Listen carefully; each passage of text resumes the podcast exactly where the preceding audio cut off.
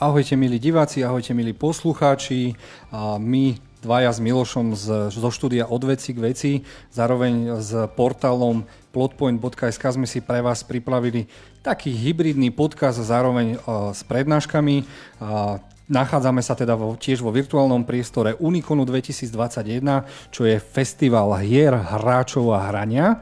A, a okrem mňa je tu aj Miloš. Ahoj Miloš. Zdravím všetkých, ktorí ma momentálne síce nevidia, ale aspoň majú možnosť počuť.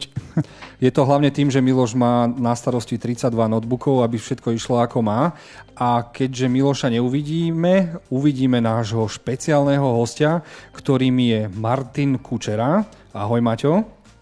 Ahojte a zdravím všetkých poslucháčov.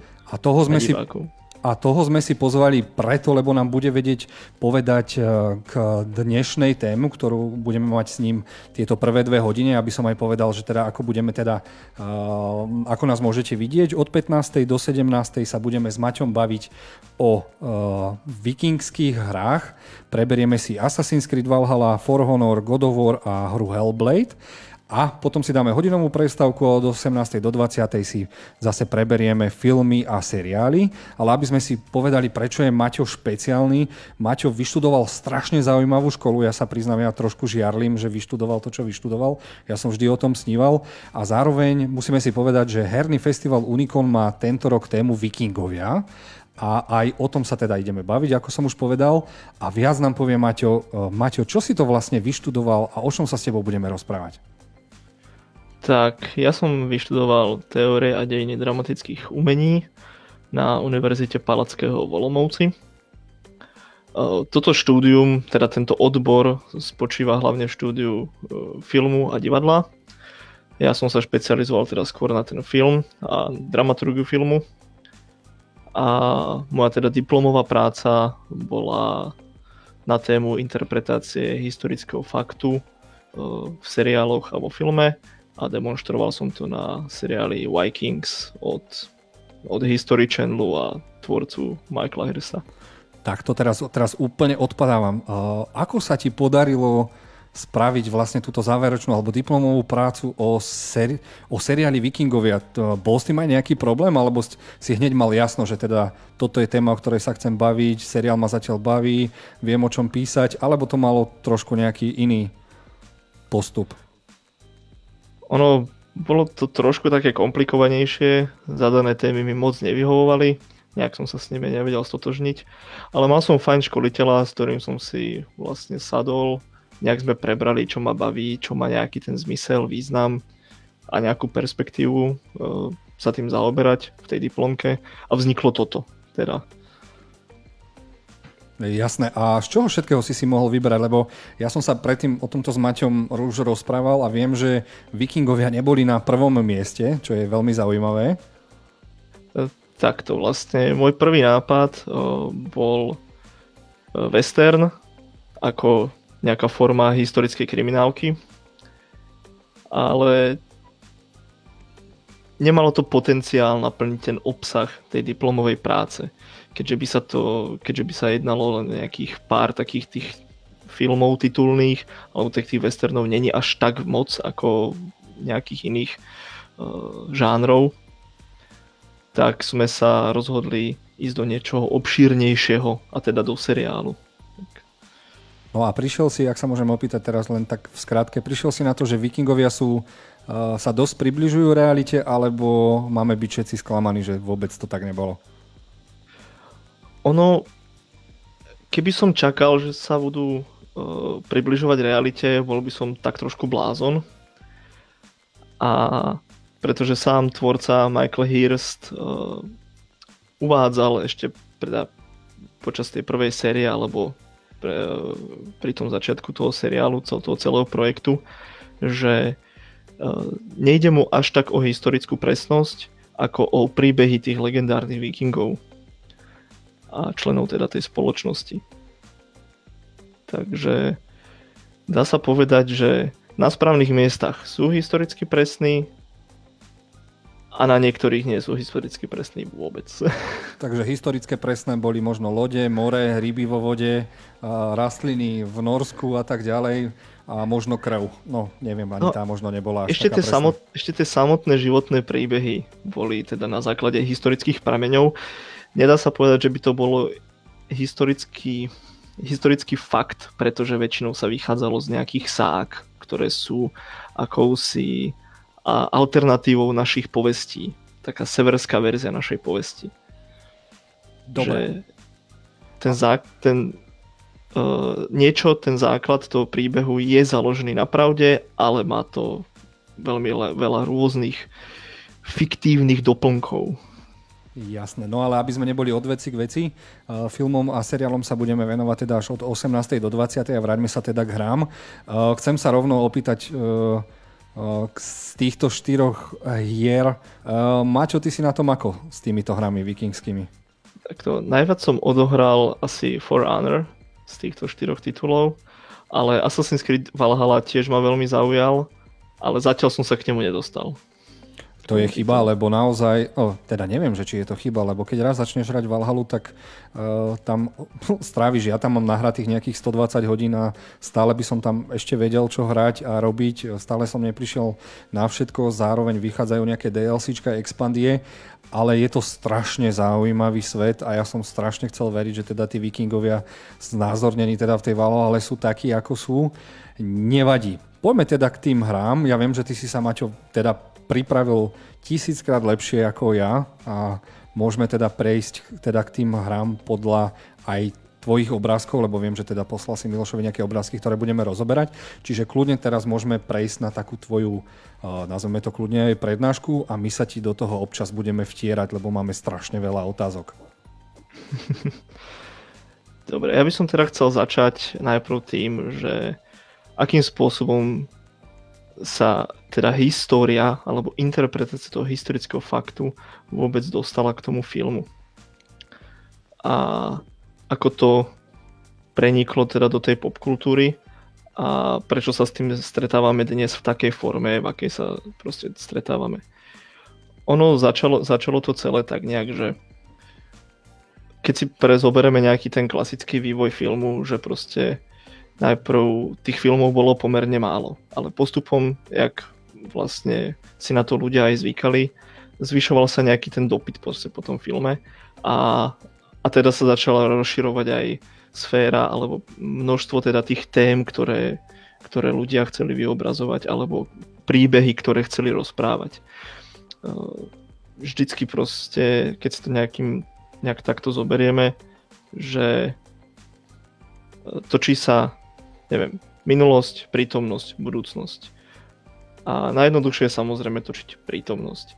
Ale jak už to teda ide tá technológia aj tie poznatky o tom filmovom umení a o tom filmovom médiu dopredu, tak sa začali nabalovať aj nejaké tie historické veci. Hej, nejaká, tá, nejaká tá kostýmovaška, nejaké tie kostýmy začínali prvotné a tak ďalej. A postupne sa teda do toho začali opierať aj nejakí filmoví teoretici, a niektorí sa dokonca začali voči tomu vyhraňovať.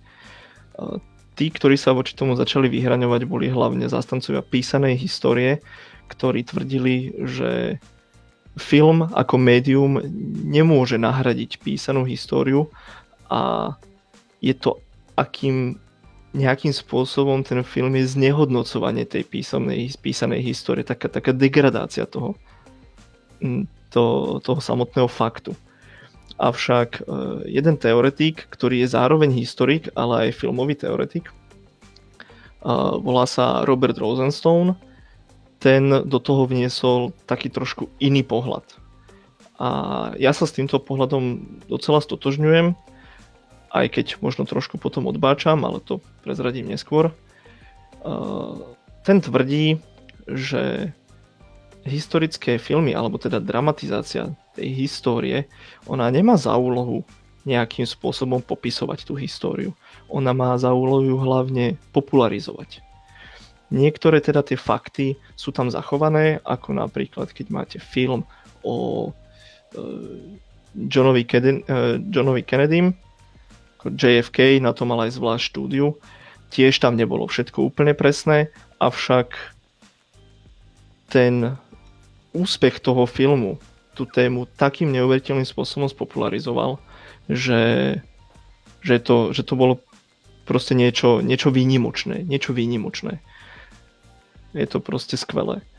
A jak ide teda tá technológia dopredu, tak sa nejak postupne táto interpretácia toho historického faktu ide, ide stále nejak ďalej. Už to vidíme aj teda aj v tých hrách a stretávame sa s tým oveľa častejšie, jak vo filmoch, tak v seriáloch. A tie interpretácie tej histórie v tom filme, či už alebo v počítačových hrách, uh, môže byť rôzna. Môže to byť, môže to byť dielo, ktoré má za úlohu teda nás nejak povzniesť alebo nejak, mm, nejaké morálne posolstvo predať teda tým divákom alebo hráčom. A štandardne sú to väčšinou teda nejaké tie filmy, ako čo má úvod, jadro, záver. Hej. Potom máme ďalší, ďalší štýl uh, inter, interpretácie tejto histórie a to je, že vybereme nejakú známú postavu historickú a zasadíme ju teda do nejakého príbehu do nejakého buď fiktívneho prostredia, alebo zasadíme neznámu postavu do reálneho prostredia. Napríklad ako film, ako príklad by som uviedol rád film napríklad uh, Statočné srdce, kde bol teda William Wallace a to anglicko bolo také trošku neúplne historicky presné, ale išlo o to vyrozprávať ten príbeh toho hrdinstva tej danej postavy a na toto poslúžilo veľmi dobre, aj keď to historicky nebolo úplne presné. A potom sa teda dostávame už aj k takým tým faktografickejším žánrom, ako sú dokumenty a prípadne dokudrámy. Čo je tiež, dokudráma je tiež veľmi zaujímavý žáner, avšak ten už tieto faktografické žánre sa v hrách počítačových teda už moc nevyskytujú, takže do toho nebudem úplne nejak hovoriť, nejak, nejak zabrdať. Prečo aplikujem teda filmovú teóriu na počítačové hry? Je to, je to jednoduché. Počítačové hry a filmy majú toho, čo sa týka z nejakého dramaturgického hľadiska alebo aj z technologického, veľa podobného. Ja by som popísal počítačové hry ako nejaký ďalší vývojový stupeň filmu, pretože to, čo nám prináša film, dokázali preniesť aj do počítačových hier a dokonca to povzniesť na trošku vyššiu úroveň. Pretože jeden z hlavných rozdielov medzi filmom a divadlom je opakovateľnosť zážitku. Film, pokiaľ si ho pustíme 30 krát ten istý film za sebou, tak 30 krát skončí rovnako, 30 krát sa v presnej sekunde stane to isté. Hej? Že to vlastne je to, opakuje sa to úplne na 100% presne. Teraz z toho technologického hľadiska. Divadlo, ak budete 30 krát na to isté divadelné predstavenie, tak 30 krát bude iné. A tento aspekt tej opakovateľnosti, respektíve neopakovateľnosti, uh, hry dokázali teraz dokázali autory preniesť do počítačových hier. Pretože keď si 30 krát zahráte nejakú hru, či už je to napríklad Assassin's Creed Valhalla, alebo For Honor, alebo začalo to teda už u stratégií, 30 krát bude to vždycky od čosi iné. Hej. Prídete k nejakému quest giverovi, ten quest splníte v inom čase, inou cestou sa dopravíte k tomu riešeniu tej úlohy, alebo vôbec nesplníte. Takže vždy, vždy to je trošku iné, trošku iné. Takže preto uh, považujem hry, to je jeden z dôvodov, prečo považujem teda hry za nejaký vyšší vývojový stupeň filmu. A ďalší, ktorý, na ktorý by som teda rád poukázal, je, že z hľadiska neoformalistickej teórie Davida Bordwella, ktorý rozoberá uh, vo, svojom, vo svojom diele uh, fabulu, sužet a diváka. Teda on, on už dáva tomu divákovi nejaké funkcie v rámci toho filmu.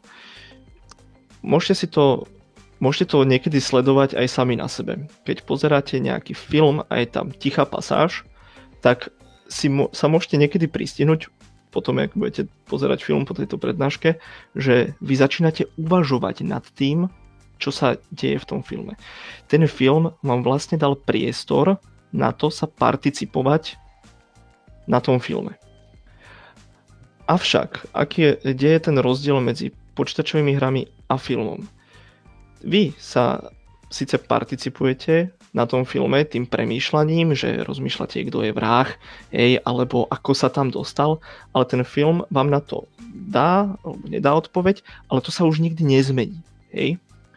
Ten film, keď to pozriete 30 krát, tak stále budete mať proste buď dostanete odpoveď, alebo nedostanete odpoveď. V hrách vy sami môžete ovplyvniť, či dostanete odpoveď, alebo nedostanete odpoveď na tie svoje otázky, lebo vy, vy už sám tvoríte ten dej.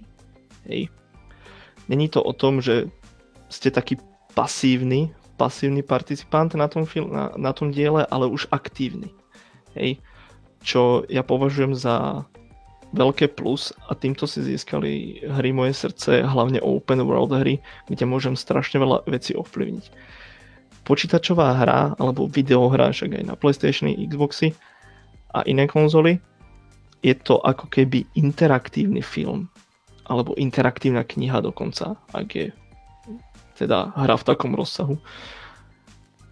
Takže toľko by som chcel povedať vlastne k tomu úvodu tej interpretácie toho historického faktu a prečo som sa rozhodol aplikovať na počítačové hry tú filmovú teóriu.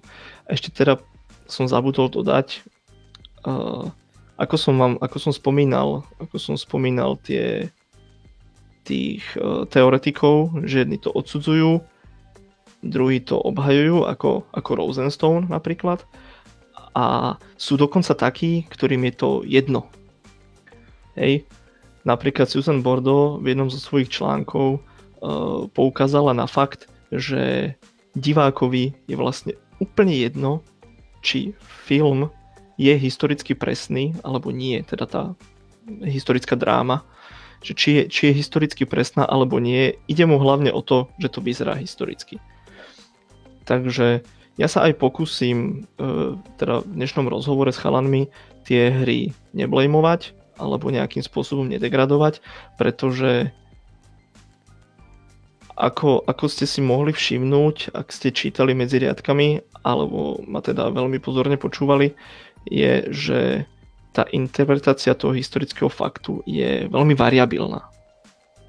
Je veľmi variabilná a tým, že on sa tá, tá dramatizácia tej histórie ani sa, ona sa na nič nehrá. Oni sa nepokúšajú nejakým spôsobom povýšiť vzdelanie toho diváka alebo teda hráča na nejakú, stra- na nejakú vyššiu úroveň, ako to robia dokumenty, že povedia vám niečo, o čom ste nemohli tušiť a tak ďalej.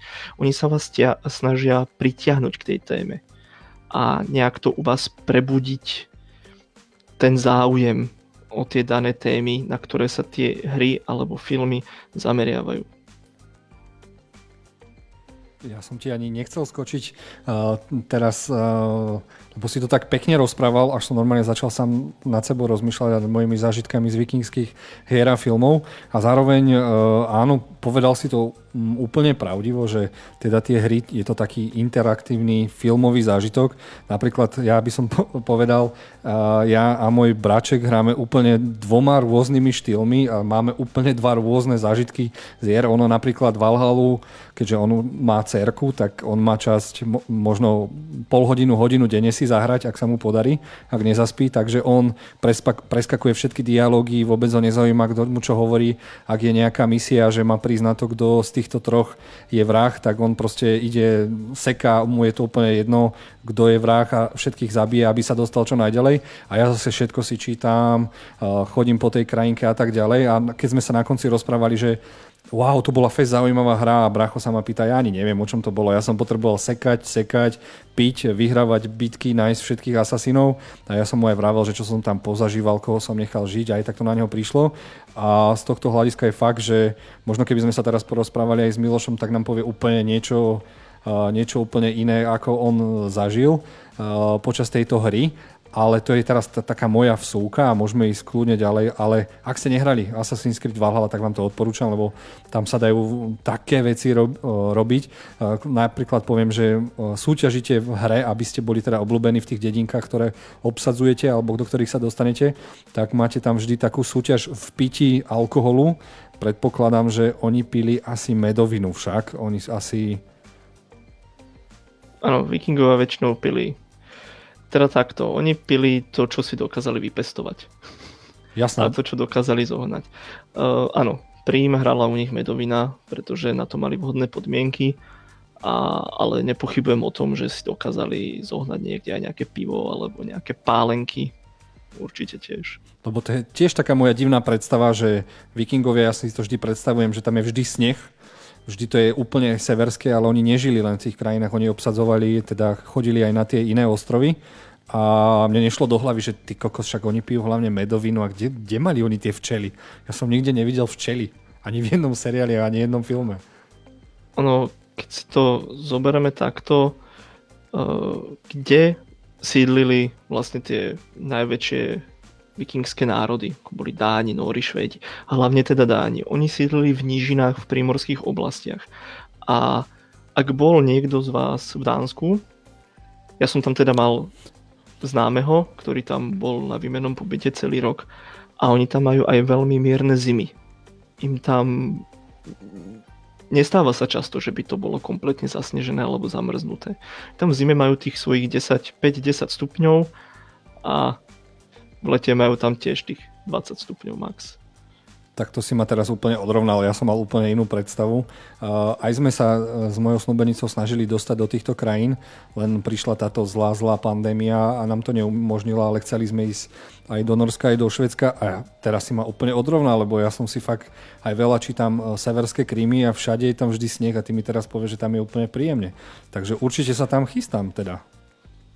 No, ono toto, čo som hovoril, to platí hlavne o Dánsku. Áno, Norsko, Švédsko, hlavne v tých uh, hornatejších oblastiach, tak áno, tam je sneh, zima. Tam je, tam je tuho. Tam je tuho. Dobre, poďme teda ďalej uh, s tvojou prednáškou. Uh, áno, chcel som sa aj ja trošku zapojiť, aby sme vedeli, že aj my sme tu. Miloša sa zatiaľ nedeme nič pýtať. A poďme ďalej teda.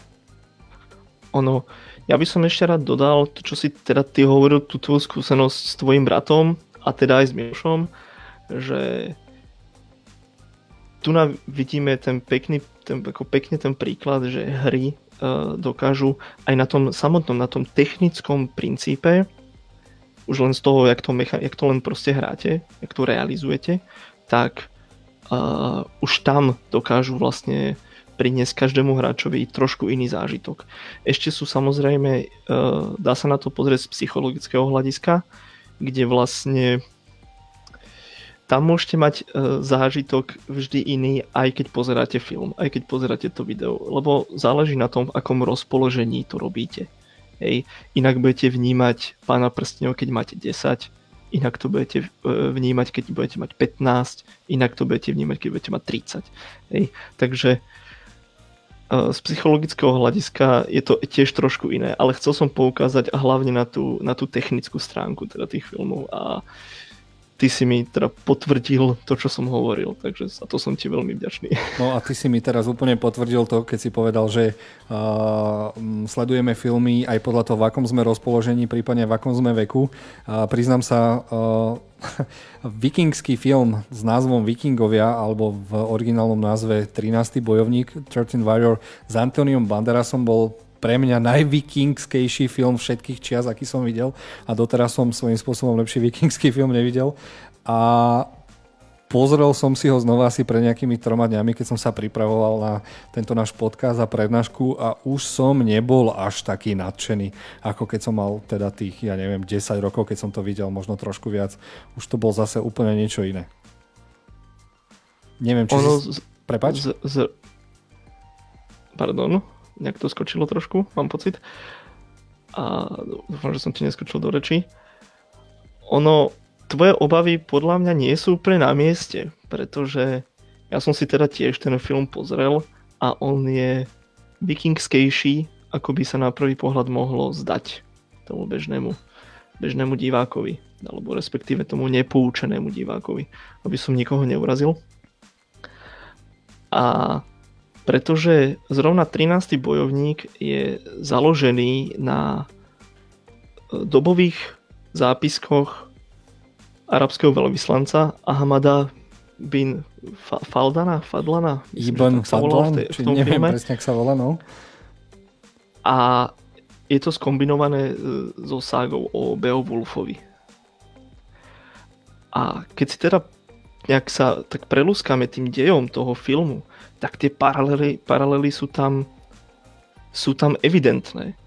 Napríklad uh, ten Ahmad uh, bin Faldan uh, on písal vo svojich, vo svojich dokumentoch, alebo skôr je to taký denník, by som to nazval, alebo cestopis, písal o vikingoch, že sú to že sú najšpinavšie stvorenia, aké kedy videl. A aj tam presne popisoval štýl, akým sa, akým sa umývajú, alebo ako, ako sa správajú teda pri tom stole. A v tom filme je to úplne presne tak, jak to napísal. Z toho som zostal úplne unesený. Unesený, doslova. Bolo to skvelé. Až na tie, až na tie ne, nepresné brnenia, ktoré boli zaujímavé. A tak to bolo ako skvelé. Dokonca aj tá sága o tom Beowulfovi tam je veľmi pekne vykreslená. Trošku, trošku odbočila, že nebojujú proti trolovi, respektíve obrovi, ale proti nejakému veľkému kmeňu, čo sa tiež dá interpretovať ako nejaký obor, taký ten, taký ten skupinový hrdina. Hej. A sú to tiež ľudožruti, takisto jak bol ten obor v tých ságach o tom Beowulfovi. Mňa čo dosť ešte prekvapilo je, keď som si študoval teda o, o, o, tom, o, o týchto vikingoch, tak ma prekvapilo, že napríklad bolo to opačne s koníkmi, že oni sa smiali, že ten náš hlavný hrdina v podaní Antonia Banderasa mal najmenšieho konia a že to bolo úplne opačne, že vikingovia skôr mali menších koníkov, ako boli tie arabské veľké kone. A toto, akože čo sa týka veľkosti koňov, na to ti úplne presne neviem odpovedať, ale bude to bude to pravdepodobné, bude to veľmi pravdepodobné, pretože vikingovia oni na koňoch zvyčajne nejazdili. Oni ich používali aj na svojich výjazdoch, teda na vikingu, ich používali na zvýšenie mobility svojej, ale v boji ich nepoužívali. Oni ich používali ako ťažné zvieratá, keď potrebovali niečo prepraviť, alebo sa sami potrebovali dopraviť na nejaké miesto e, boja, alebo teda naspäť do mesta, ale na, nebojovali na nich. A musí teda na to byť asi dôvod. Oni tie kone dokonca zvykli aj kradnúť. To bola akože u nich bežná vec, že prvé čo kradli boli kone a ťažné zvieratá. A prečo to bolo? Asi podľa teba, že to kradli. Ono, keď si zoberieme ten klasický vikingský drakár, teda tú základnú tú bojov, bojovú loď, lebo mali viac, viac druhov lodí, ale tak budeme sa teda rozprávať o tom, čo vidíme, o čo vidíme všade, všade teda v tých filmoch a počítačových hrách, tak tam boli schopní dostať iba 60 mužov. To bolo ako maximum. A aby tá loď bola čo najviac odľahčená a čo najefektívnejšia na tom mori, aj pre tú plavu a podobne, tak oni cestovali častokrát dosť na ľahko oni dokonca na tých lodiach nemali ani lavice, ako pri veslách. Každý viking si vždycky na viking, alebo na inú cestu, nemuseli ísť len na viking, zobrali nejakú bedňu, kde mali svoje osobné veci a to im slúžilo ako tá lavica. Teda. Ej. A keď už došli teda do nejakej cudzej zeme a niečo teda pokradli, oni sa potrebovali niekam presnúť. Oni aj častokrát brali so sebou lode. Hej a na to treba ako tie ťažné sily. No. Jasne. A, keď, a obzvlášť keď viem, že super má kone a ja ich nemám, to je problém. A ja chcem kone. Poberiem kone. Aby som bol rýchlejší ako super. Alebo teda aspoň vyrovnal teda tie možnosti toho pohybu. A teraz sa ťa chcem opýtať jednu takú dôležitú vec. Už e, tretí alebo štvrtý krát si spomenul, keď idú vikingovia na viking. Čo znamená to viking? To je nejaký pojem? To je ten drejt? Alebo tá vykrádačka, lebo vôbec, teraz sa mi to tak spája a vôbec nemám šajnu, že čo, čo to vlastne hovoríš, alebo čo, aký je ten význam toho. Áno. Vlastne asocioval si si to veľmi dobre. Viking, aj celá tá vikingská éra, vlastne pochádza z názvu Vikinger, čo znamená teda ten lúpežný výjazd. Nie všetci severania boli vikingovia. Hej. A taktiež, a, ale všetci vikingovia boli teda severania. Hej. Je to, ono sa to častokrát používa nesprávne v tomto zmysle, ale tiež neodsudzujem teda ľudí, lebo ako, ako to volať? Proste keď poviem niekomu, že boli to vikingovia, tak hneď si predstaví presne, áno, že boli to teda tí severania v tom 8. až 11. storočí a už vie, o čom hovorím. Nepoviem, že severania z 11. storočia. Je to, zjednodušuje nám to teda tú komunikáciu. Ale v tom nejakom tom odbornejšom smere je to také niečo, ako keby sme Angličanov zo 16. storočia volali piráti. Len preto, že vtedy tam boli piráti, ktorí páchali nejaké lúpežné výjazdy, hej, alebo vykrádali lode. Je to nejaká len malá skupinka ľudí, ktorá chodila pravidelne teda na tie, na tie lúpežné výjazdy. Aha, čiže keď s Milošom pôjdeme do McDonaldu na náš výjazd, takže môžeme, že ideme vykradnúť tam tie dvojité cheeseburgery s cibulou navyše, tak môžeme povedať, že ideme na Viking. Ak si Áno, to tak dá, sa to, dá sa to povedať, ale nesmiete za to zaplatiť. Jasne, nesmiete na to za... Takže prídeme uh, na našej lodičke, ktorú... Po... Nie, najprv kradneme kone, aby sme mohli ísť do driveu a potom, a potom pôjdeme na Viking a poberieme všetky hamburgery alebo im poberieme panny, ktorí tam robia. Uh, to bolo zase trošku od veci k veci, ako už bývame. No a pome teda, teda k tým hrám, lebo ospravedlňujem sa, ale už keď ťa mám tu na, ako hostia, tak som sa určite chcel opýtať aj nejaké veci k filmom, aj keď filmy budeme budeme rozoberať v tej druhej dvojhodinovke od 18. do 20. Ale toto sú veci, ktoré, ktoré ma strašne zaujímajú, tak sa určite s radosťou, už keď ťa tu mám, aj na ne opýtam. No a teda poďme teda už teda k tým hrám a môžeme si teda to rozobrať, ako by si ty chcel. Teda, ako už skončila tá tvoja taká menšia prednáška? Áno, taký úvod teda už som dokončil. Ďakujem teda za priestor a môžeme kľudne prejsť aj nejakým teda tomu, čo ťa zaujíma a ja môžem teda potom nejakú tú reflexiu tých hier niektorých konkrétnych z toho svojho pohľadu. Dobre, čiže ja som si to tu aj tie otázky pripravil. Mám rozprávať na mikrofón, Miloš už na mne výhražne prstom ukazuje. A ja, da, da, da, da, čiže otázky hry. Uh, ktorá má najreálnejšie zbranie podľa teba? Lebo takto skôr sa už spravím mm, takú obsiahlejšiu otázku, ktorá má najreálnejšie zbranie a zároveň bola typická zbraň pre vikingov tá sekera, obrovská sekera? Fú. Takto, najreálnejšie zbranie. Ono sa dá povedať, že v každej tej hre sú tie zbranie plus minus reálne. Lebo vikingovia štandardne používali kopiu, oštep, sekeru, áno, sekeru. Sekeru, áno. Alebo meč lebo meč. Potom a... samozrejme akože secondary weapon väčšinou bol nejaký ten sax alebo dýka. A mali aj tie veľké, veľké, veľké sekery? To je skoro ako obrovské áno, meče áno, to je, dan, to je dánska sekera, stala sa veľmi slávna, avšak e, nezvykla sa používať tak, ako to vidíme v tých hrách. A ako sa používala teda? Ono sa to používalo v rámci bitky sa to používalo štýlom, že pred sebou mal teda ten X-Men, ten čo mal tú veľkú obojručnú sekeru, mal pred sebou rad svojich spolubojovníkov a tí mali postavený shield wall, teda tú hradbu zo štítov. A oni tou dlhou sekerou sekali teda ponad svojich spolubojovníkov až do nepriateľských línií. Aha. Alebo im stiahovali štíty dole, aby teda mohli spírmeni a Takže ono to, ono to má aj teda, teda ono to má teda aj reálne nejaký strategický význam, nejde len o to zastrašovanie, lebo ja som si fakt, keď mi povieš viking, tak si predstavím chlapa, ktorý má e, medenú prilbu, odtiaľ to má rohy, z ktorých keď si otrhne, tak naleje tam medovinu, čo som videl teda v Asterixovi a Vikingova v týchto veciach. A, a že je to hlavne na to zastrašenie, že keď uvidíš toho obrovského urasteného e, chlapa, ktorý má tú dvojmetrovú sekeru, tak sa ho rovno zlakneš, lebo to čo je, čo to je za monštrum obrovské. No, dvojmetrové sekery to, to, ne, to neboli. To už tiež také, také trošku fantasy.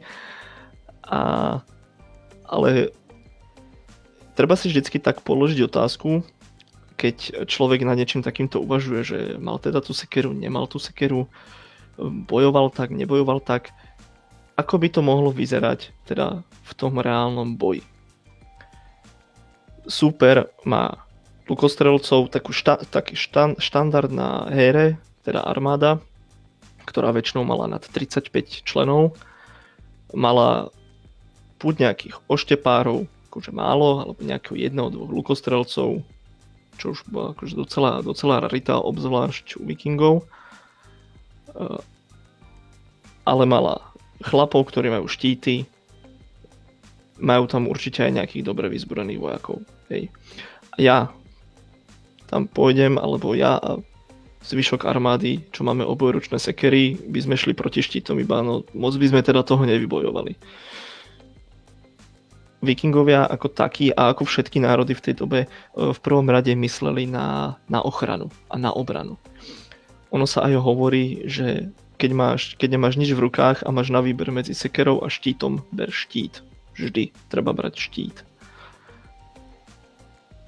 treba brať štít. Teraz sa k tomu, k tomu rovno dostanem, že Uh, ako bolo možné, že keď oni išli, teda koľko si to vravel, že sa zmestilo do tej loďky, keď išli na Viking 66, alebo koľko si to povedal? CCA 60. Že sa s, s takýmto počtom oni dokázali prebojovať tak ďaleko a veď svojím spôsobom bojovali občas aj proti, poviem to ak sa to dá povedať, profesionálnym armádám, tak čím to bolo, že oni sa tak ďaleko dostali a že sa ich ich sa báli? Ten strach patril tiež k tomu, že boli potetovaní alebo divno oblečení, prípadne nahí, alebo čím to bolo, že tá ich stratégia bola tak efektívna, že svojím spôsobom to ovládli skoro celé, kde sa dostali? No, tak aby som teda začal, jak väčšinou keď išla nejaká menšia posádka na nejaký ten viking, ako napríklad v roku 793, keď napadli kláštor v Lindisfarne na jednom ostrove v Northumbrii, tak si vyberali väčšinou ľahšie ciele. Zbytočne neriskovali. Hej. A keď by sme sa na to pozreli ešte z nejakých tých, v nejakých tých historických mapách alebo kronikách. Väčšinou, keď dobili ako nejak výrazne, že dobili také väčšie územie, tak už ich tam bolo pomaly niekoľko tisíc tých vikingov. Rádoby stovky a vyššie. Hej. Takže ono to nebolo úplne tak, ako sa hovorí, že dojde tam parta vikingov a vymlatí mi celý York napríklad, čo bolo pomerne veľké mesto. Oni tiež vlastne boli to ľudia. Stále to boli ľudia a neboli nejakí, jak sa to občas vykresluje, že pomaly až polobohovia. Boli trošku urastenejší, to je pravda. Vikingové mali vo svojej dobe v priemere výšku cca 175 cm a čo napríklad ar- oni boli o, o hlavu vyšší oproti arabským národom a pomaly o pol hlavy vyšší oproti ostatným európskym národom takže aj stavbu tela mali inú, boli proste robustnejší, boli v tom, akože boli tak silnejší, ale tiež potrebovali tie počty. Aha. E, väčšinou v tých dobách, e, v tom 9. 10. storočí, štandardne vyhrávala armáda, ktorá mala viac, alebo viac vojakov, mala väč- väčšie počty teda tých vojakov. Pretože taktiky aj tí anglosasi mali podobné. Aj podobný štýl boja, mali dokonca aj podobné zbranie ono, niektoré pramene hovoria, že anglosasi a dáni, že sú takí nejakí ako keby bratranci. Pretože jeden dánsky historik e, v 13. storočí uh, tvrdil, teda, že tieto kmene alebo ten národ Severanov založili bratia Dan a Angel. A Angel a jeho druhovia, teda tá jeho spoločnosť, žili na judskom poloostrove, čo je vlastne nad Nemeckom, hej, tam dnešné Dánsko to je. No. A v 5. storočí ich Dáni odtiaľ vytlačili a oni sa uchýlili vlastne na britské ostrovy. Takže není to ťažko povedať, či ťažko to potvrdiť nejak vedecky, pretože predsi len to písal mm, pokresťanštený Dán v 13. storočí bez nejakých vedeckých podkladov, bez nejakého, nejakého archeologického výskumu. Ale sú tam náznaky, že mali niečo spoločné. Niečo mali spoločné, lebo keď si pozrieme aj tie meče a, a ten dizajn tých mečov, tak bolo veľmi podobný. Oni mali, tie zbranie mali podobne kované. Hej. Takže, takže tak sa dá... A nedá sa ani povedať, že by tí anglosasi, teda predpokladám, že budeme hovoriť hlavne teda o Británii, ale platí to takisto aj pre Francúzsko a takisto aj pre Rusov. Čo je tiež také docela zaujímavé. Oni spolu prichádzali, navzájom prichádzali do styku ešte dávno predtým, ako sa, ako sa teda rozhodli severania, vikingovia teda najprv, že si dobijú, že si dobijú časť Anglicka. Pretože podľa niektorých historikov začal král Mercie a Northumbrie robiť opevnenia na určitých kritických miestach už v roku 792, teda rok pred útokom na kláštor v Lindisfarne. Tam sa niečo pravdepodobne muselo stať a vedeli, že sa niečo chystá. Začali sa pripravovať. Tak ale teraz si ma poriadne dostal. Ja som si fakt predstavoval, že vikingovia, ty si povedal tak, tak, tak spokojne, že mali 175 cm a ja som si fakt predstavoval, že tí vikingovia mali okolo 2,20, 2, 2, 2 m 10 a že to boli obrovskí urastení chlapi a teraz si mi to trošku úplne upresnil teda, uviedol na pravú mieru a vikingovia boli v tej dobe chlapi, keď mali 175 cm. Čo je teda fajn, dobre, to nám teda tak nejako asi vychádza, nevadí. Keď budem nakrúcať nejaký vikingský film zo slovenského prostredia, tak sa toho už budem držať a už nebudú taký ozrutný. A zároveň si mi teraz ujasnil asi takú jednu vec, čiže ak chápem dobre, keď sa viedli vojny, tak vikingovia to riešili teda tiež už počtami, ale keď išli na tie svoje rejdy, alebo viking, alebo prepadávačky, tak fakt si vytipovali práve tie kostolíky, kde sú hlavne nejakí mnísi a, a nejakí obyčajní rolníci a tak ďalej. Čiže preto oni chodili prepadávať Eh, tam, kde moc teda nečakali nejaký odpor, alebo že by tam boli nejaké, nejakí profici, ktorí by to chránili, to možno prišlo až potom, takže celé si mi to zmenil. Uh, neviem, či sa ti mám teda poďakovať, alebo teda byť nahnevaný. Nevadí, ale aspoň vieme, no, nevadí. Uvidíme, aké ďalšie filmy potom prídu o vikingoch že či teda sa niekto inšpiruje, ako to bude ďalej. Ako vieme, Vikingovia seriál skončil a posunieme sa o 100 rokov ďalej, čiže Vikingovia budú pokračovať s novými hrdinmi. A čo teda moje otázky? Moje otázky teda trošku si mi ich vymazal, lebo som sa ťa chcel ešte opýtať, či boli fakt vikingovia takí silní a svalnatí, že dokázali preťať e, človeka tou sekerou alebo tým mečom, že či to bolo možné, či, či boli až takí chlapi, a myslel som si, že z toho veslovania a neviem čoho, že museli byť fakt nabití uh, alfa samci, skoro každý jeden z nich, ale to asi tiež nebude pravda. Ono vlastne do istej miery tá ich telesná konštrukcia hrala, hrala svoju úlohu v tom, v tom, v tom boji. Ale zároveň, zároveň uh, rovnako veľkú úlohu hral aj ich bojový duch. Pretože stalo sa nespočetkrát, mnohokrát sa stalo, že keď boli e, vyrovnané armády, tak tí vikingové tu z nejakého dôvodu vyhrali. Hej, keď boli na tie počty tie armády rovnaké. Preci len, jak si správne podotkol, oni boli zvyknutí na veslovanie, mali v tom Norsku a Švédsku, hlavne v tých Vysočinách, ten život nebol ľahký. Nebol ľahký. A ešte čo sa, čo sa aj dodnes zachovalo, boli niektoré vikingské bojové techniky. On dokonca existuje uh, taký, také bojové umenie vikingské, ktoré sa vlastne za... Je to niečo ako, niečo ako wrestling. Niečo ako wrestling, je to, je to séria proste nejakých úchopov, preklopení súpera a tak ďalej. A je to prispôsobené na tie ich zbranie, ako sú sekerky, nože, štíty a tak ďalej. Takže ak toto všetko oni vedeli, pretože oni sa v tom pravidelne trénovali, tak to ako pre supera nočná mora. Nočná mora. To, to, tomu verím a zároveň chcem sa ešte opýtať, čo slávni berserkkovia, čo, ktorých máme proste v každej hre, alebo nejakého barbara, alebo niekoho, vznikli oni u vikingov, alebo odkiaľ to slovo berserk, alebo pff, oni ho preslavili najviac? No, berserkir to oni takto.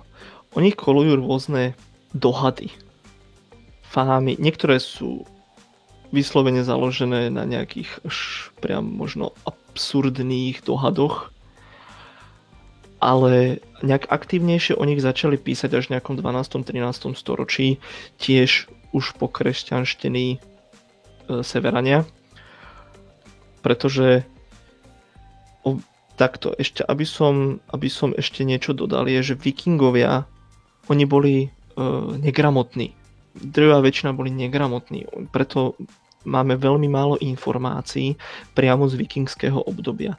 Prakticky je to takým štýlom, že čo vykopeme, tak to je.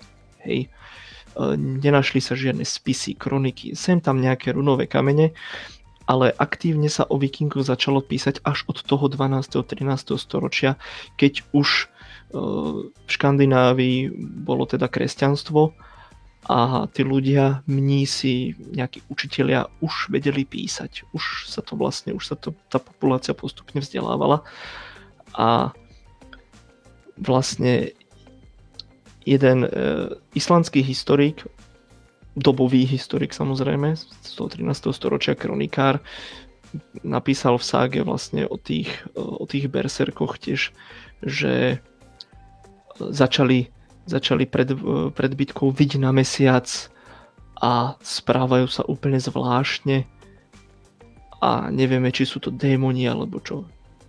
Takže vlastne na základe tohto by som ja zvolil ako najpravdepodobnejšiu e, možnosť, čo sa týka teda tých berserkov, že to boli elitní vojaci. Bola to elitná jednotka, vikingského vojska, alebo teda severského vojska, ktorí mali nejaké techniky, ako sa nabudiť, alebo minimálne ako zastrašiť súpera.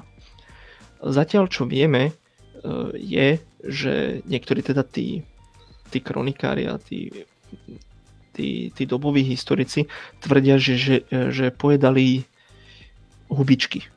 Lenže oni oni konkretizovali tie hubičky a bola to muchotrávka červená, ktorá je tak toxická, že vo väčšom množstve by ho zabila a v menšom množstve by mu bolo zle.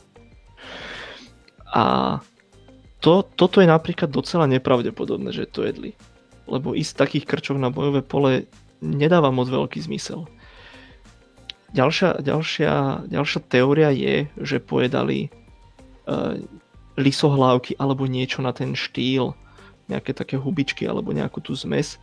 Avšak lisohlavky sú silne halucinogénne a tam je riziko, že posekáte aj vlastných spolubojovníkov. Čo je tiež teda už len z toho logického hľadiska je to také nepravdepodobné, že by im to zrovna dávali. Ale na základe aj dnešných športov bojových môžeme vidieť, že nejakým spôsobom sa tí MMA zápasníci alebo boxery sa nejak hecujú, bijú sa do hrude, nadhadzujú sa, kričia, robia nejaké rituály, napríklad uh, novozélandský rugbyový tím, čo má tú preslavenú haku. Má to, má to nejakú úlohu zasiať strach do srdca súpera a zároveň namotivovať nás, našich spolubojovníkov. Takže ono je možné, že tí berserkovia praktizovali práve takéto rituály pred tým, pred tým samotným súbojom už na tom bojovom poli. Super ich videl a ešte uh, oni častokrát mali odetú kožušinu zo zvieraťa. Hej. Či už to bol vlk alebo medveď. Berserk ako základ, tam je medveď, tam je teda tá medveďa koža. Potom je iná verzia berserkov, to je Ulf Hednar a tí už mali vlčie kože. E, prečo sa prikláňam k tej teórii, že išlo o elitnú jednotku veľmi schopných, dobre trénovaných a preto zdanlivo neporaziteľných bojovníkov je, že odkryté hroby, kde sa takéto kože našli, ktoré mohli teda eventuálne tí berserkovia používať, tak boli z hrobov veľmi dobre situovaných bojovníkov. To boli bojovníci, ktorí mali peniaze, ktoré mali, mali v hrobe mali meče, krúžkové brnenie a to, to bola známka toho, že ten viking niečo v tej spoločnosti znamenal, bol bohatý a keďže sa k tomu bohatstvu dokázal dopracovať, tak asi bol aj sakra dobrý bojovník. Preto možno v očiach súperov uh, mohli vyzerať alebo pôsobiť tí berserkovia až nadprirodzene. Plus ešte keď to búsli týmito svojimi rituálmi, tými hecovačkami, hovorí sa dokonca, že niektorí že kúsali štíty, aby vyviedli supera z miery. Takže ja si myslím, ja osobne si myslím, že na tom niečo pravdy bude, ale že skôr to bude taká tá elitná jednotka takí tí top, top bojovníci. Aj tak um, strašne ma fascinujú, lebo uh, ja som si teraz Berserkov strašne zamiloval nielen cez hry, ale um, pozerám jedno anime, ktoré sa volá Vinland Saga. Uh, som fanúšik veľkej mangy a ono práve rozpráva o, o vikingoch a sú tam aj títo Berserkovia a to sú väčšinou vždy tí uh, Oni tam asi majú podľa mňa aj 3 metre, ale nevadí. A to boli tí, ktorí proste sa išli pomaly aj nahy a tak ďalej a to boli takí frajeri a hlavne tam asi veľa, veľa, veľa malo dočinenie, že oni sa tešili, že idú do boja, lebo im bolo jedno, že zomrú, lebo ak zomrú, tak sa dostanú niekde a to nám už asi vieš asi aj ty povedať. Ešte keď sme dostanú sa do Valhaly. Áno. A ešte keď sme teda pri tých berserkoch, chcel by som poprosiť Miloša o obrázky. Takto si ja myslím na základe toho môjho východiska, ktoré som vám dvom a teda aj divákom a poslucháčom uh, povedal, takto by nejak podľa mňa mohol vyzerať v skutočnosti ten, ten berserk. A tiež to trošku vyvracia fámu o tom, že mali dve sekery. a išli nejak ako proste strašne zúrivo do toho súboja. Vidíme, že mal ten štít, meč, to je proste základ, bez toho sa bez toho ste boli v takej tej bojovej vrave viac menej mŕtvý muž. Hej. E, vidíme na ňom, že má krúžkové brnenie, čo je tiež vlastne výsada tých najväčších bojovníkov, najbohatších a vlastne má teda najvyššiu, najvyššiu, najvyšší level teda tej ochrany, ktorý mohol mať v tej dobe bojovník. Toto je jedna verzia, ešte poprosím obrázok ďalej toto je druhá varianta, ako by mohol teda ten Berserk vyzerať. Vidíme, sú, má tam tie dve zbranie, avšak lepší obrázok som nenašiel. Má tam, má tam ten štít, krúžkové brnenie, ale tú kožu má trošku inak, má tú hlavu na svojej prilbe vlastne. Takže môže pôsobiť ešte trošku viac démonicky. Wow, ale a... ja, ja by som si vybral určite, ja by som sa byť berserkom a preto si aj keď je možnosť v nejakej hre, neviem či naposledy v Diab- Diablovi trojke, či tam nebol berserk, e, tak vždy ja si vyberám Necromancera alebo berserka, lebo to je, to je úplná šialenosť a viem, že bude veľa sekať, veľa a vždy má dve sekery. Sranda, že, že, že sa to takto teda ujalo a som veľmi rád, že si prijal že si prišiel ako host, aby si nám to vedel všetko vyvratiť a teraz sa už úplne trošku inakšie budem pozerať aj na tie filmy. Ja som si pozrel, uh, keď budeme mať teda tú následovnú dvojhodinovku, ja som si pozrel asi 20 až 30 vikingských filmov a skoro všade boli títo berserkovia takí s dvoma tými sekerami obrovskými a nevadí, takže budeme vedieť, že sú to konečne... Ja som si myslel tak, že sú to pometenci, ktorí sa vyzlečú do naha, ukajú, ukážu svoj fifík a uh, sekeru, to najviac, čo majú a idú proste šialene do boja, rozseka to je im jedno, kto ich seká a asi tak si to predstavovali si aj všetci. Nevadí, asi necháme už berserkov tak, ak k ním ešte niečo nechceš povedať, ale možno hej? Ono, to, čo si povedal, tú teóriu, ja by som ju nevyvracal, ale ani nepotvrdil. Ja som ti len povedal, ja som vlastne len povedal ten, tú najpravdepodobnejšiu verziu, ako to teda mohlo byť. E, nikto zatiaľ nedokáže vyvrátiť, že či teda niečo brali čo ich, čo ich stimulovalo, nejaké tie stimulanty, pretože napríklad dodnes nevieme presné zloženie gréckého ohňa. Hej? A vieme, že bol a bol efektívny. Takže aj oni mohli mať nejaký svoj stimulant, nejaké tie svoje rastlinky, bylinky, prášky a neviem čo všetko, ktoré im zvyšovalo teda to sebavedomie. A boja schopnosť hlavne. A boja schopnosť. A pozriem si ešte niečo, či tam nemám nejakú otázku hlavne k týmto hrám. E, ešte jedno mám, že teda ako sa obliekali. E, teraz si už aj povedal, že asi mali aj nejaké kasty, e, čiže to boli možno nejaký chudob... Ako vyzeral takto rozdiel medzi chudobným vikingom, teda severanom a tým bohatým? Asi to bude hlavne tak. v tom zbroji a tým, že či mali tie kovované, mriežkované krúžkové brnenie. To. A áno, mám tam pripravené obrázky, mal by to byť áno, to je Hersir, to je vlastne tá vyššia trieda bojovníka a je to vyššie postavený teda viking.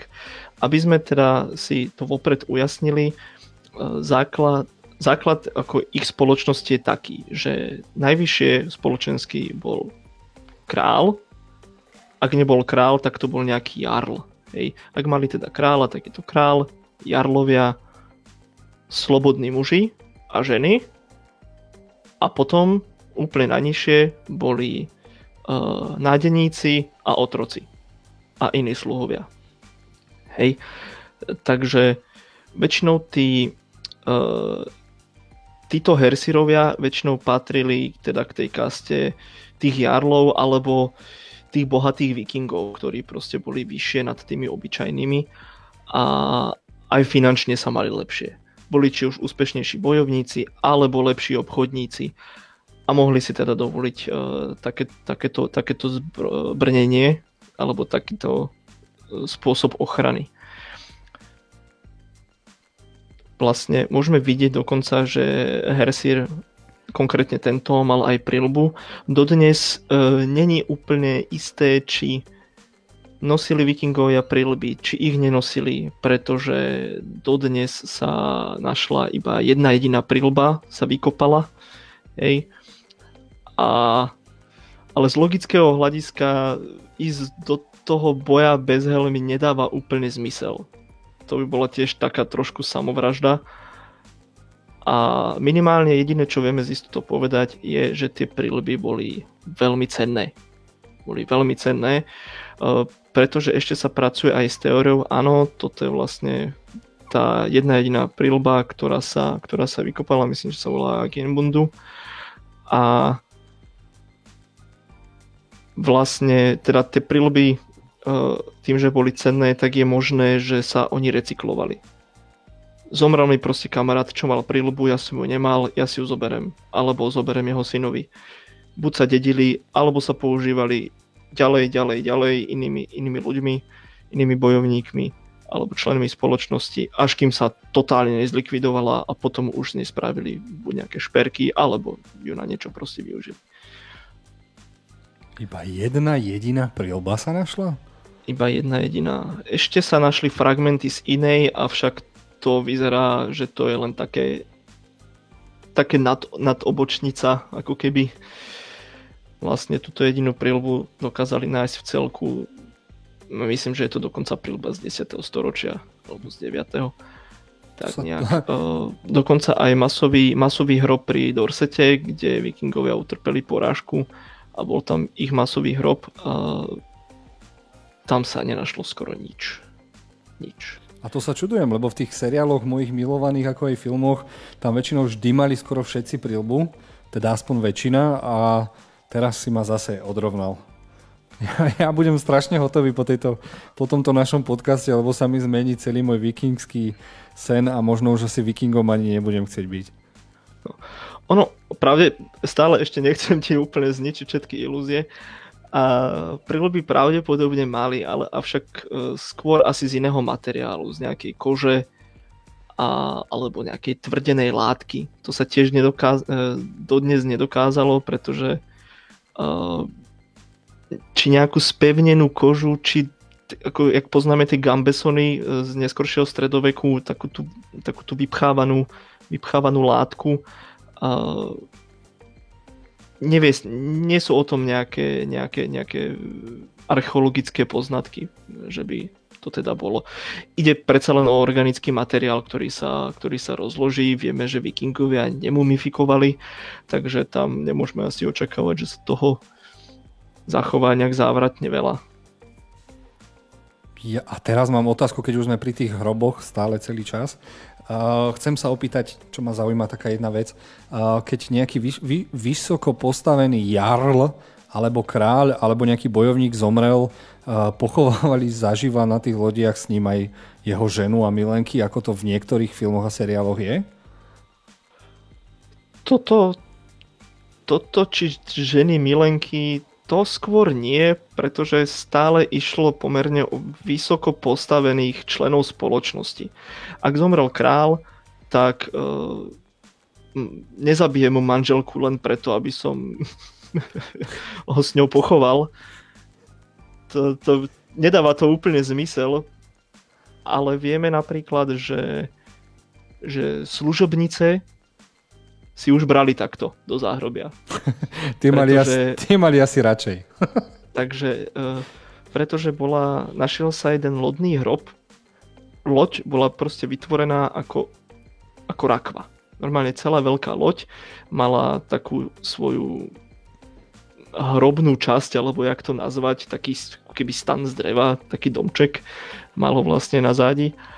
A tam bola pochovaná žena, a star, staršia žena a nejaká, nejaká mladá dievčina. Takže teoretizuje sa, že či to bola teda nejaká... Tá staršia, staršia žena bola určite veľmi významná e, severská žena, nejaká veľmi bohatá, možno, možno kráľovná, ale tá druhá, či to bola jej dcéra, zomrela rovnakým spôsobom, tak ich rovno pochovali naraz, alebo teda si zobrala nejakú služobnú do sebou, to, to neviem. No. Ale tiež úplne to není vlastne... To, čo si povedal ty, to je trošku extrém, ale niečo, niečo podobné sa dialo. Na to máme aj dôkaz.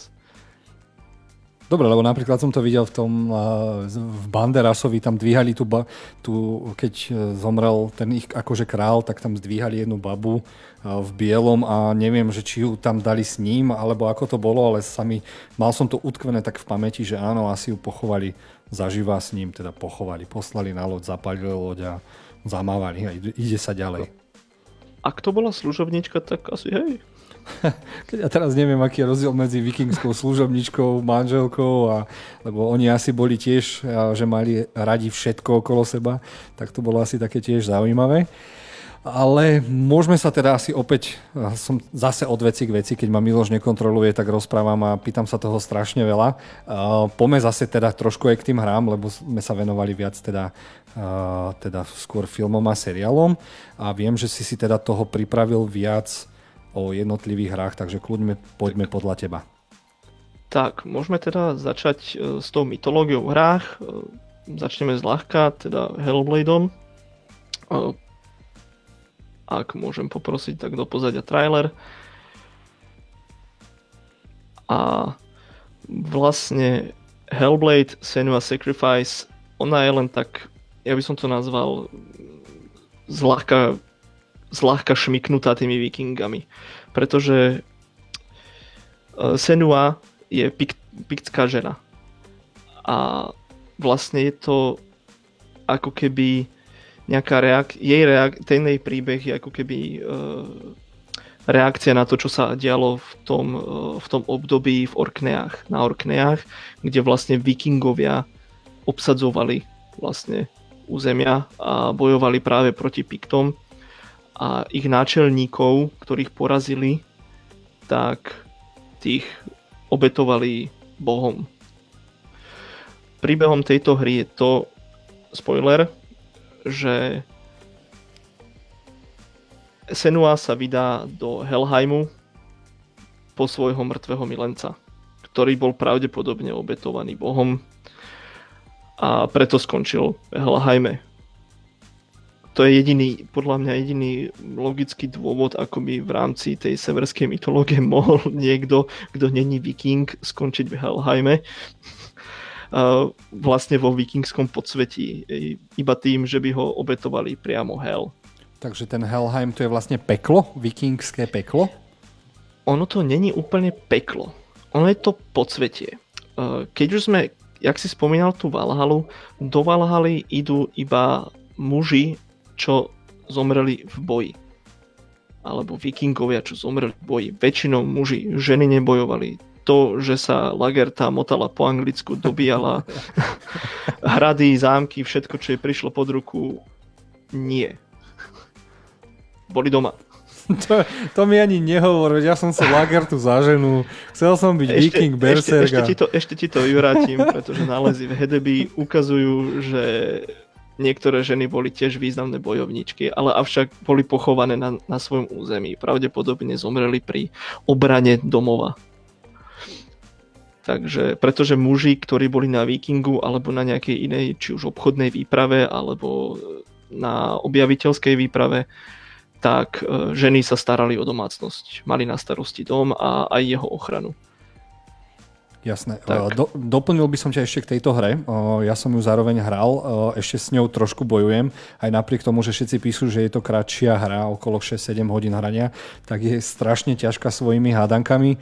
Zároveň, aby ste podľa traileru nečakali, že to je akčná mastenica, sekanica, je to trošku o niečom inom. Hlavne tam veľa lúštite všelijakých zaujímavých puzzle, hádaniek a tak ďalej. A do toho ešte spadá taká jedna veľká zaujímavosť, že naša hlavná hrdinka trpí nejakou psychickou poruchou a je úžasne hrať túto hru, keď si dáte slúchatka, tak stále počujete hlasy v jej hla- v hlave, ktoré hovoria chod tam, nechoď tam, e, toto si nemala spraviť a tak ďalej. Čiže není to typič, typická akčná hra, ale napriek tomu je veľmi úžasná. A ak ste typ hráča, ktorý e, sem tam rád poseká niečo, sú tam aj súboje, to nie, ale vie si vychutnať aj všetko to okolie, čo si myslím, že asi my dvaja sme asi s Maťom na to nemali zatiaľ až takú chuť, ale určite sa budem snažiť túto hru prejsť aj preto, že dostala veľmi veľa ocenení. Je nádherne rozanimovaná, rozanimovaná a fakt je to strašne zaujímavý, uh, zaujímavá hrdinka, ktorá vlastne trpí týmito preludami a hra vám už od začiatku povie, neverte ničomu, čo, čo vidíte Mal si tiež takúto skúsenosť, keď si hral túto hru? Uh, hej, tá hra je veľmi intenzívna a je to presne, ak si vravel, spôsobené tým, že, že trpí, trpí nejakou paranoidnou psychózou, alebo jak to nazvať.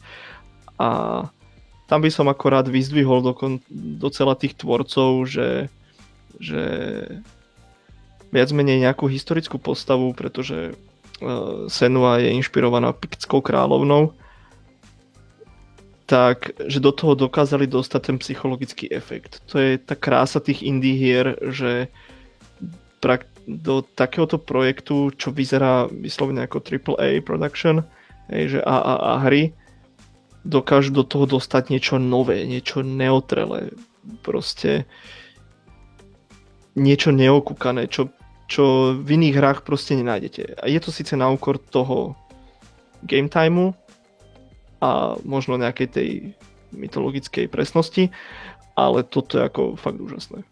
Skvelé. A môžeme sa teda vrátiť k tomu Helheimu. A mňa strašne zaskočilo, keď som si, lebo ja som si to, volá sa to Hell, hej, tak už z toho, že ak je to anglické slovo pre peklo, teda v preklade, tak som prekladal, že to je nejaké pekelné územie alebo niečo to má s peklom. A úplne ma odrovnalo ešte, keď som hral hru God of War, ktorú taktiež odporúčam. A tí, čo máte PlayStation 4, tak je to jediná hra, ktorú musíte hrať musíte doslova, však Miloš, aj ty by si si už mohol zahrať, uh, tak jedna, m, jeden z ostrovov alebo z jednej z tej dimenzie, kde sa môžete dostať a kde hráte, je Helheim. A to som si hneď predstavoval, že to je fakt doslova peklo. A čo ma úplne odrovnalo je, že pre nich je peklo, alebo to podsvete, ako si ty povedal, tak tam nie sú plamene a, a sopky a tak ďalej, ale tam je mráz.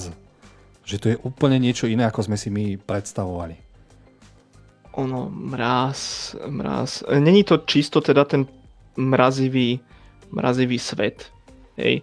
Mrazivý svet je Niflheim a Helheim je to podsvete. Ono má byť hlavne temné. Je tam aj zima a zima tam je hlavne preto, že do Helheimu sa nedostane svetlo. Tam je úplná tma. A toto by som akože docela vytkol autorom že sa tam prechádza po Helheime a je tam, svieti tam slnko. Čo, čo mi nedáva tak nejak úplne zmysel, ale dá sa to obhajiť tou paranoidnou psychózou, ktorou trpí tá postava. Takže je to asi v poriadku. A tiež e, podľa, podľa tých sá, ktoré som ja čítal, alebo ku ktorým som sa dostal, lebo tiež oni sa trošku líšia, predsi len hovorím, je to je to alternatíva alebo proste nejaká verzia našej, našej povesti. Ale všade som sa dočítal, že ten Helheim není taký nepriateľský ako naše peklo. Pretože Kingovia po smrti, teda bojovníci, muži bojovníci idú do Valhaly. Pokiaľ zomru, niekde sa uvádza hrdinskou smrťou a niekde sa uvádza, že stačí, že zomru v boji. Hej keď zomrú v boji, idú do Valhaly, ale ostatní ľudia, ženy, farmári, uh, deti sú nezomrú v boji, hej? zomrú na starobu, na chorobu, utopia sa, niečo sa im stane. Oni idú do Helheimu. Takže Helheim proste tí ľudia, či sú dobrí, či sú zlí, idú do toho podsvetia. A Hel bola vyobrazovaná vždycky ako taká pomerne chápavá bohyňa pretože ona bola rada v tom podsvetí. Ona si to viac menej sama vybrala ako po debate s Odinom. Po debate. pretože bola veľmi inteligentná a vedela, že sa jej to hodí, cítila sa lepšie medzi mŕtvými ako medzi živými.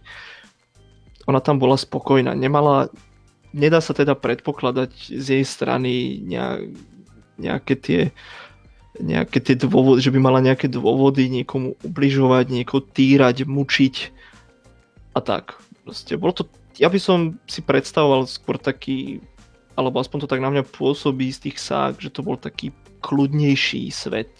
Ale bolo to po svete, išli tam mŕtve duše.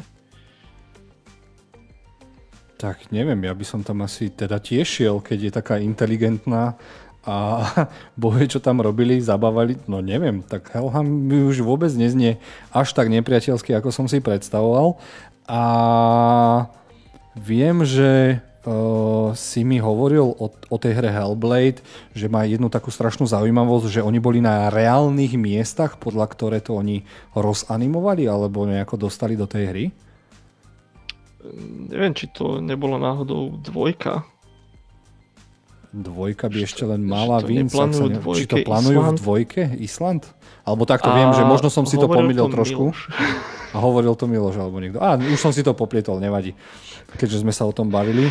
Takže neviem, o tomto, o tomto nemám, nemám, nemám vedomosť. E, tej geografické sféry som až tak neriešil vlastne momentálne.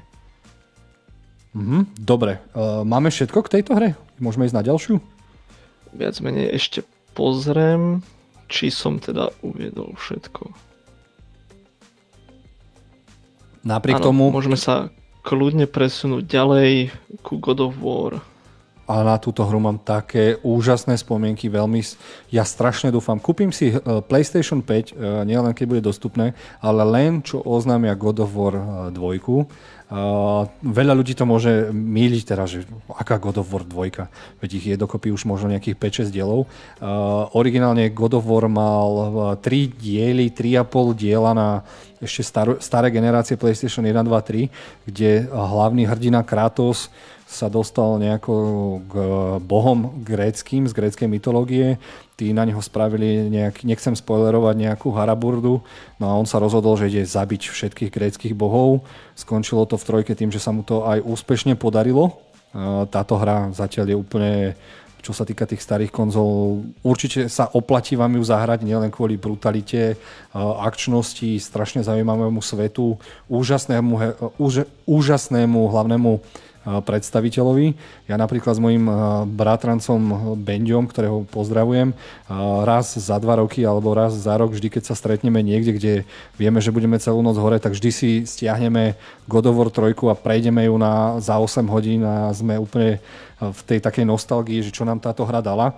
Mm, potom prišla E, nová hra, ktorá sa opäť volala God of War, ktorá prišla pred nejakými dvoma, troma rokmi. A tu nás sa stalo to, že e, náš e, gréc, zabijak gréckých bohov Kratos sa dostal do severských krajín a ocitol sa medzi nimi a je to jedna z najlepších hier, akú som hral na PlayStation 4 a verím, že sa k nej znova a znova vrátim. A tento rok by sa mala ohlásiť hra God of War a mala by sa volať možno Ragnarok. Teda ak dobre čítame aut, producentové alebo režisérové slova, ktoré potajomky dáva. On písal nejaké statusy na Twitteri a keď uh, hráči prišli na to, keď zoberieš prvé písmenko z každého toho statusu, tak tam vyšlo, že Ragnarok alebo niečo podobné, ak som to dobre zachytil. No tak teda poďme na túto úžasnú hru. Čo si si tam všimol všetko? Takže uh, chcem sa ešte teraz pýtať, už si ju hral, hej? Ja som ju už prešiel dvakrát. Dobre, dobre, lebo nerad by som napáchal nejaké škody. Uh, čo sa dá povedať o tejto hre je to, teraz z toho nejakého teoretického hľadiska a hlavne z hľadiska mytológie, že on severskú mytológiu zobral, dal do hry a roztrhal ju ako trhací kalendár. Na cimpr, campr, na konfety, všetko toto vlastne tí bohovia naozaj boli v tej severskej mytológii, ale boli úplne inak, úplne iní, úplne inde. A proste asi, asi toľko. Hrateľnosť je to super, ja som to hral, zabavil som sa pri tom, ale neodporúčam teda brať toto ako nejaký kánon severskej mytológie pretože ono nepresnosti začínajú prakticky hneď od začiatku. Uh, malý chlapec, uh, syn Kratosa, uh, bol synom Kratosa a Laufey. A na konci hry, spoilery, ospravedlňujem sa divákom, poslucháčom, tu bude spoilerov pomerne dosť. Uh, na konci hry sa ukáže, že to bol Loki že ten jeho malý syn je Loki. Áno, bol to, si, bol to obrovský syn... zvrat, ktorý som nerozdýchal, ale bol som tak vžitý do tej hry, že mi bolo úplne jedno a uh, Loki z Avengerov nemal šancu a veril som, že tento malý chlapec je Loki, no a poď, zabí mi to teraz zase. Úplne mi to zvučí. Áno, áno. Oproti tomuto je Loki z Avengerov úplne super presný. To fakt? Hej. Pretože Loki, uh, on nebol poloboch. On bol obor. On bol viac menej čistokrvný obor, ale dokázal meniť podoby. A jeho povaha si vlastne vyslúžila e, vyslúžila akože, alebo mu proste zariadila ten jeho pobyt v Asgarde medzi Ásmi. Hej. On bol synom Laufey, čo tu na teda platí tiež, a obrá Farbautyho. E, nie Kratosa alebo Odina, ako je to teda v Marvelovkách. To je trošku tiež off topic. A napríklad, eh, ako si mohol vidieť toho hada niekde na konci, mám aj fotku, obrázok eh, s názvom Jormungand. To je Lokiho syn. chcel, by som, chcel by som vidieť niekde nejaké div, divnú animáciu, kto porodil tak veľkého hada. To je neuveriteľné. No, takže bola to Obriňa Angerboda. S ňou mal ešte ďalšie dve deti. Jedna bola Hel a ešte Fenry. veľký vlk. Hltač mesiaca a vrah Odina. Takže už len tento začiatok vlastne s tým malým chlapcom ako, ako Loki je taký dosť um, ja by som to nazval možno až zvrátený, pretože Loki je celkovo pre ten Ragnarok samotný a pre tú celú, celú mytológiu a vývoj a, a, a, a nejaký proces toho náboženstva je veľmi dôležitý.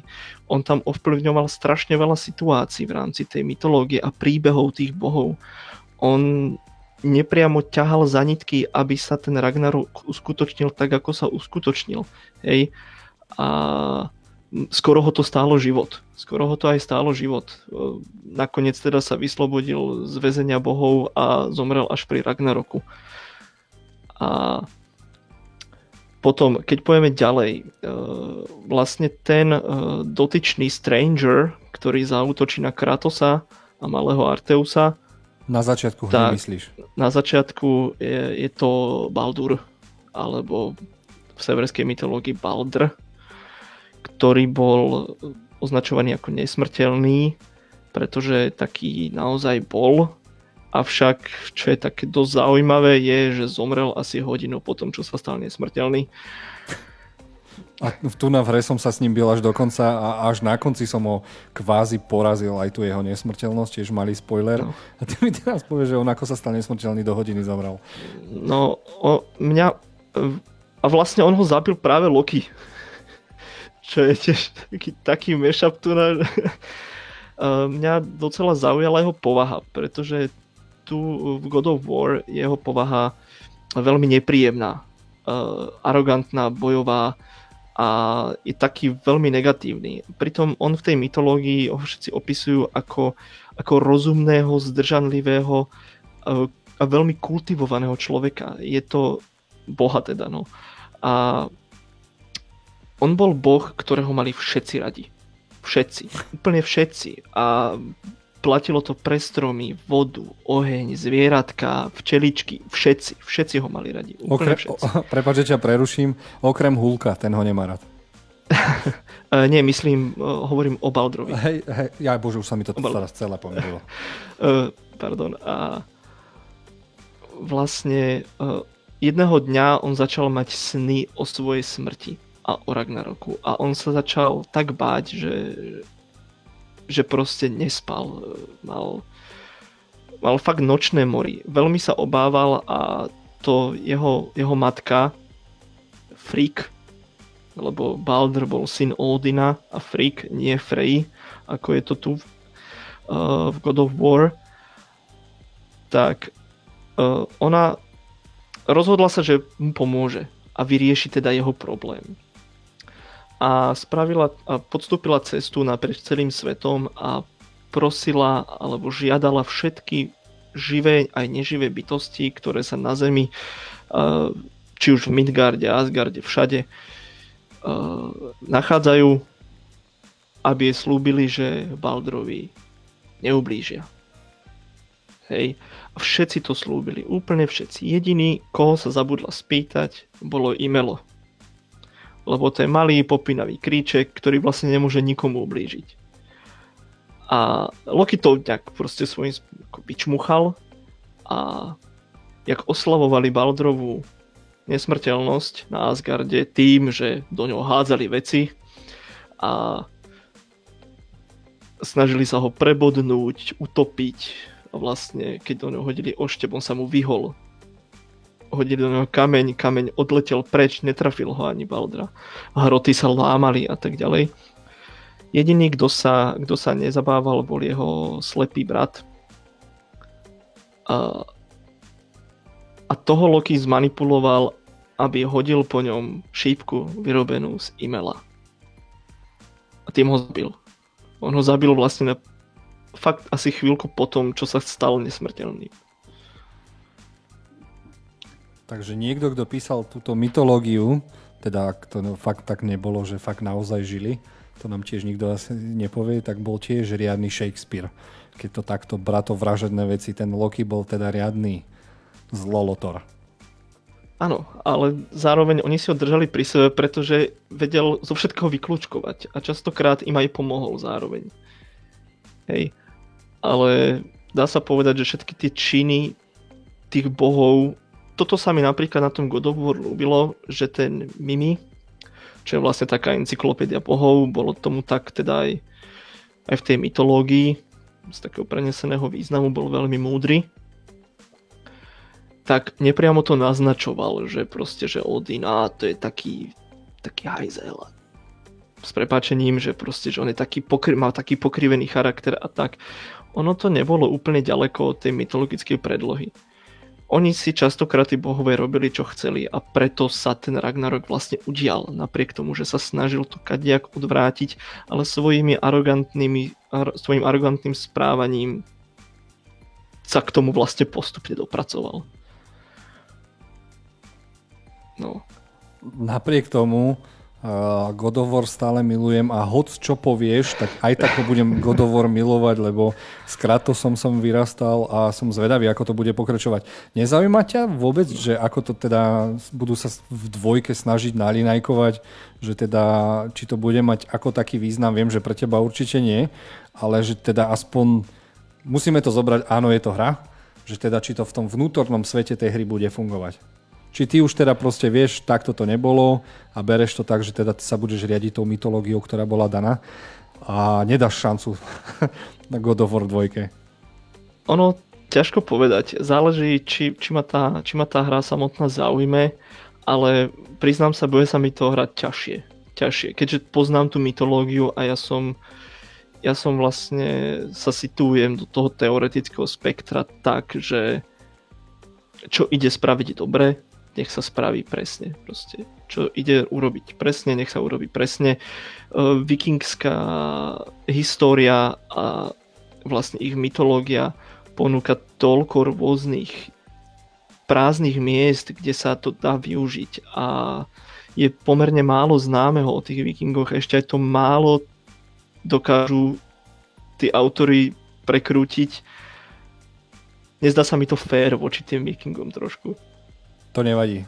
Stále túto hru mám aj tak strašne rád. A teraz ma tak napadla taká jedna otázka, že uh, sám si hovoril, že vikingovia boli strašne negramotní, alebo tí severania. Uh, ako sa zachovali uh, všetky tieto mýty a legendy, prípadne o tých ich bohoch? Bolo to ako u nás, že to bolo rozprávaním v tých dávnych dobách, alebo našiel sa nejaký spis, alebo runy, alebo no. jaskyne, kde boli rozpísané tieto príbehy? Ako to bolo? Oni vikingovia boli veľmi dobrí rozprávači. Oni dokonca keď muž neprecestoval nejaký kus zeme alebo nemal túžbu cestovať, ani ho nepovažovali za muža. A proste oni si aj cenili to, že niekto to vedel prerozprávať tak, aby to iný našiel. Oni neboli v tomto smere nejaký taký súťaživý, ako, ako, ako sme my teraz, že ja niečo viem, nikomu to nepoviem, aby moje know-how neprezradil, oni sa o to radi podelili so svojimi. A boli zároveň na to hrdí, že vedel, vedeli teda niečo tak prerozprávať, aby to aj iní dokázali nájsť. Oni napríklad Hrafna Floky, ktorý prvý objavil teda Island, uh, nedokázal ho úspešne trvalo usídliť priamo Floky, až teda jeho nástupcovia.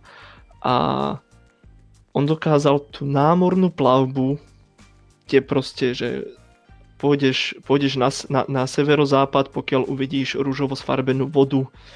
A on to vedel tak prerozprávať, že jeho nástupca tam okamžite trafil. Čiže takto Takže... to bolo aj s tými mytológiami a bohmi, že sa to teda dostalo takto. Áno, áno, tá, dalo by sa teda tak povedať, že oni boli veľmi dobrí rozprávači. Museli si teda vystačiť s tým, čo majú, písať nevedeli, tak si museli nájsť inú cestu. A teraz ma napadlo, ja viem, že to nebude teda k hre God of War, ale bude to k hre eh, Assassin's Creed Valhalla, lebo tam podávali také zaujímavé vikingské zvyky a tradície alebo niečo a mňa napadlo, teda nevadí, že teda e, preskočíme, alebo že sa opýtam k tejto hre, môžeme sa opäť vrátiť k War. Bolo to, že vikingovia boli možno prví repery. že je u nich taká tradícia, teraz si nespomeniem ani za toho pána, ako sa to v tej, v tej hre Assassin's Creed Valhalla volalo, ale čím väčší chlap si chcel byť, tak si vedel tomu súperovi v rímoch nadávať, zosmiešňovať ho a robiť si z neho srandu. Uh, neviem, či si sa s tým stretol, že či je to fakt podľa skutočnosti a fakt to robili? To asi skôr myslím, že toto, čo opisuješ, to je bežná kultúra aj, aj teraz u nás. Keď ste nejaký, nejakom športovom týme, tak si proste navzájom nakladáte a potom si idete dať, dať panáka alebo pivo proste. Je to také nejaké zbližovanie sa a Mohlo to byť, mohlo to byť. E, to sa nedá, pokiaľ to nie je niekde napísané, alebo natočené, alebo nakreslené, tak sa to nedá vyvrátiť. E, vieme, že boli skaldovia, čo sú vlastne severskí poeti a písali, písali edy. Hej. A to sú nejaké, to, to už sú akože ságy alebo básne, ale oni zvykli aj na nejakom dvore u hostiteľa uh, o ňom spievať ódy. Oni chodili od hostiteľa k hostiteľovi, nejakých jarlov alebo kráľov a tam im proste prednášali básne alebo im niečo zaspievali priamo na ich počesť a dostali za to jedlo, pivo, mince, záleží kto bol čo ochotný dať. A ja som sa zatiaľ nestretol s tým, že by boli vikingové nejaký extra hudobní. Nejaké píšťalky tam asi boli, ale nejaké komplikovanejšie hudobné nástroje, nestretol som sa s tým. Ak nejaký divák alebo poslucháč áno a má o tom nejakú knížku historickú, veľmi rád si ju prečítam. A mohlo to teda vysť z tohto, z tých skaldov, ktorí častokrát prednášali bez teda tej, toho hudobného sprievodu. A keď sa stretli dvaja skaldi, tak to mohlo byť zaujímavé. Lebo práve v tej hre uh, Assassin's Creed Valhalla bolo tak, že uh, si zvyšoval ten svoj šarm, že si vyhľadával takýchto, ja ich nazvem reperov a ich si vždy vyzval za nejaké peniaze, vždy si si stanovil nejakú sumu a vyzval si ich do nejakého takého, nie že spievaš, ale do takého rímovacieho betlu. Že on ti dal dva rímy a ty si si snažil vybrať ďalšie dva rímy, ktorými si ho buď potupil, ponížil a čím viac si ho ponížil, tak tým viac o tebe povedal, že si fest frajer. Mne sa to strašne páčilo, lebo som potom ten, ten svoj šarm vedel využiť aj pri, pri uh, nejakých misiách, čo bolo veľmi zaujímavé a veľmi bola týmto, aj týmto spôsobom prepracovaná tá hra, nielen tým, že si teda vyťazil uh, v pití medoviny, ale aj v tomto, že sme si tak nadávali a to ma strašne bavilo hádať, ktoré tie rímy mohli byť. Takže nevadí. Dobre, môžeme sa ešte vrátiť k tomu God of War. Máme tam ešte niečo, čo si nám chcel povedať? Možno keď tak spomenúť teda draky, ktoré mali pomerne významnú úlohu u vikingov, avšak e, zatiaľ ja som sa stretol aj v tých ságach a vo všetkých tých prameňoch, či historických knihách alebo rytinách, ktoré som mal tu možnosť vidieť e, s tým, že draci nemali krídla. Huh. Oni to boli skôr tí hadi. Napríklad e, traja najväčší draci bol Nodgir, Jormungand a Fafner. E, píše sa v jednej ságe, že e, Nodgir zletel, avšak na rytine mám aj, poslal som Milošové obrázok rytiny Nodgíra, kľudne nám to môže ukázať. A tam sú vlastne ani na tej rytine z toho, z toho 12. storočia nie sú vyobrazené krídla toho draka.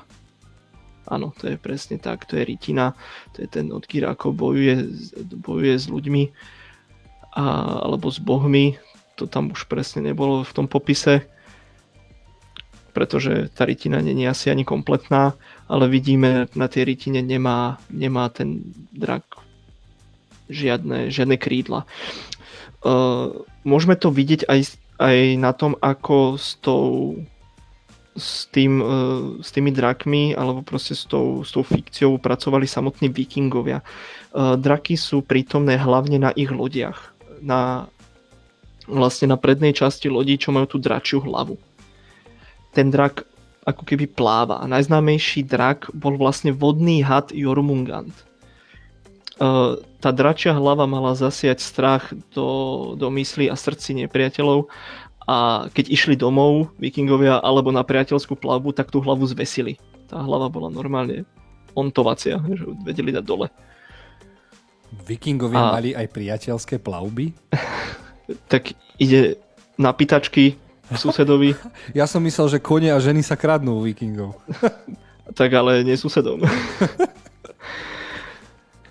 A skrz tieto lode by som rád už teda e, sa preplavil k Assassin's Creed Valhalla, pretože som si tam včera, keď som ešte pozeral jeden gameplay, som si všimol jednu úžasnú vec, ktorú som v inej vikingskej hre zatiaľ nevidel a to je sklápajúci stiažeň na drakare. Áno, ono... máš, áno, máš pravdu. Bola to veľká súčasť e, aj hry, že kde som sa niekde plavil a boli mosty, tak z ničoho nič chlapi zaziapali niečo v hre a už padal ten stiažen, všetci ho chytili, pre, po, podplávali sa popod most a zase ho zdvihli. To myslíš, áno? Áno, presne tak.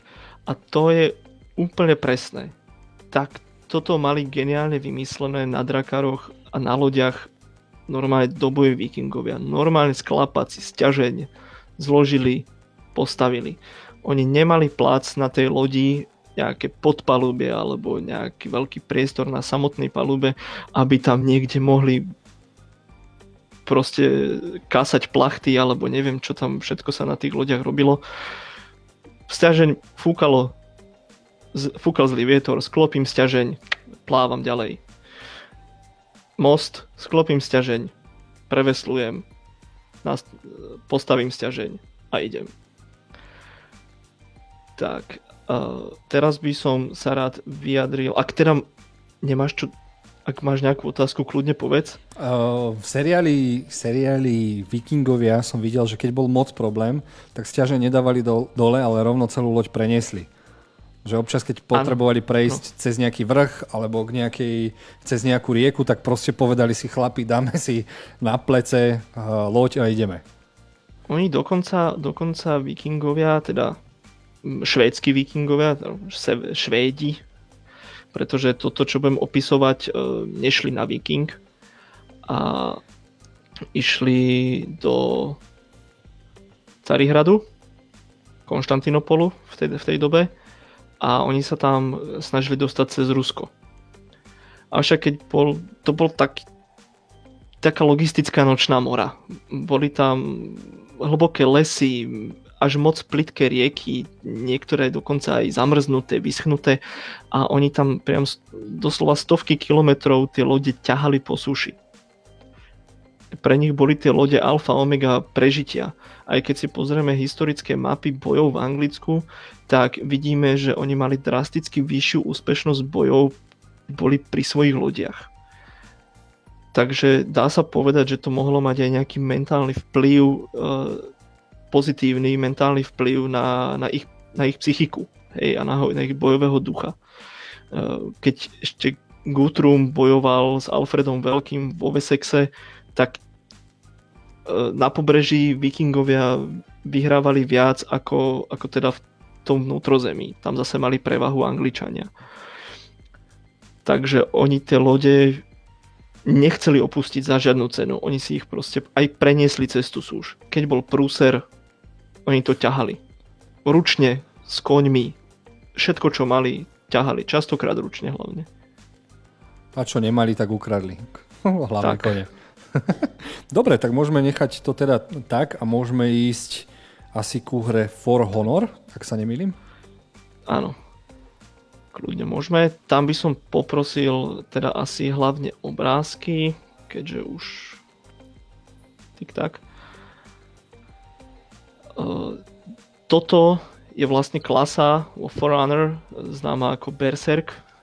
A ako som teda už hovoril o tých berserkoch, tak oni boli taká trošku bojová elita. Čo je zaujímavé na tejto hre samotnej je, že sa nám tu vyskytujú tri, uh, tri kasty bojovníkov, alebo teda tri národnosti.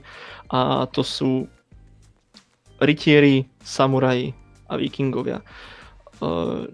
Čo ja považujem tak trošku za paradox je, že oni sa snažia ukázať súboj e, tých bojových elít daných národov.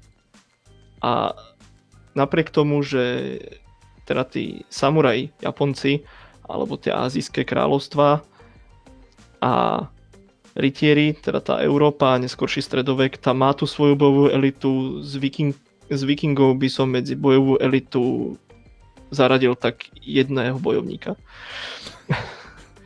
Čo je také trošku smutné, pretože ako som spomínal, tá, tí elitní bojovníci mali už kružkové brnenie, mali, mali aj tie štíty stále pri sebe, mali prilby, železné prilby a celá tá ich výzbroj bola oveľa kvalitnejšia. Mali hlavne meč, e, ktorý bol akože mm, takým symbolom, alebo proste takým symbolom toho vyššieho statusu toho bojovníka. Meče boli veľmi drahé a mohli si ich tiež dovoliť len veľmi dobre situovaní, situovaní severania. Avšak zase mám pochopenie pre tú hru, že musí byť nejakým spôsobom vybalansovaná a keby sme tam dali akože vikingskú čist, čisto tu, tak tam máme piatich chlapov so štítmi a s mečmi. Hej. a bolo by to asi trošku nudné, ale tiež ako trošku sa im šmykla ruka v týchto klasách, pretože napríklad Raider, čo je uh, ten borec s veľkou, s veľkou obojručnou sekerou, kľudne poprosím prepnúť. Uh, ďalej. Ďalej. To je on. Tak, ďakujem veľmi pekne. Tak vidíme, že prvá chyba má prilbu s rohmi. Prilba s rohmi je výdobytok e, Richarda Wagnera, ktorý sa vyskytol prvýkrát e, v roku 1870 pri premiére opere Valkyra.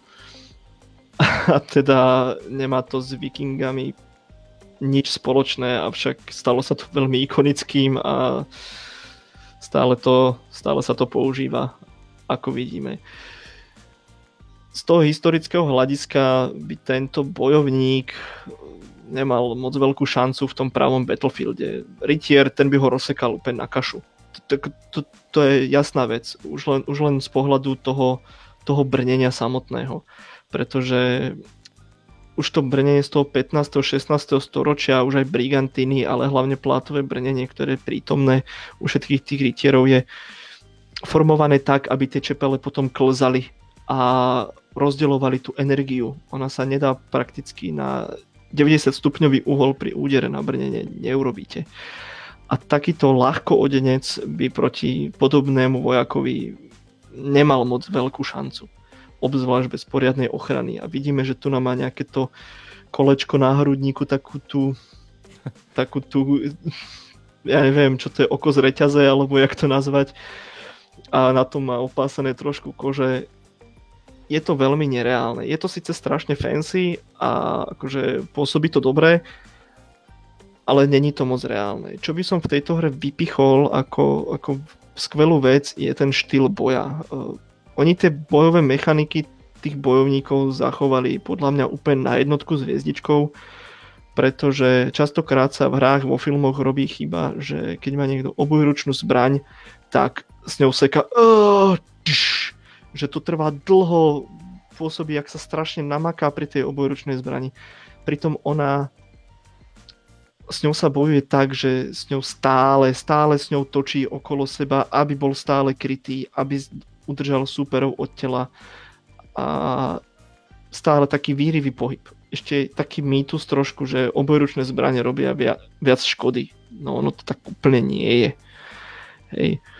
Není to ako väčší kaliber s pištolami.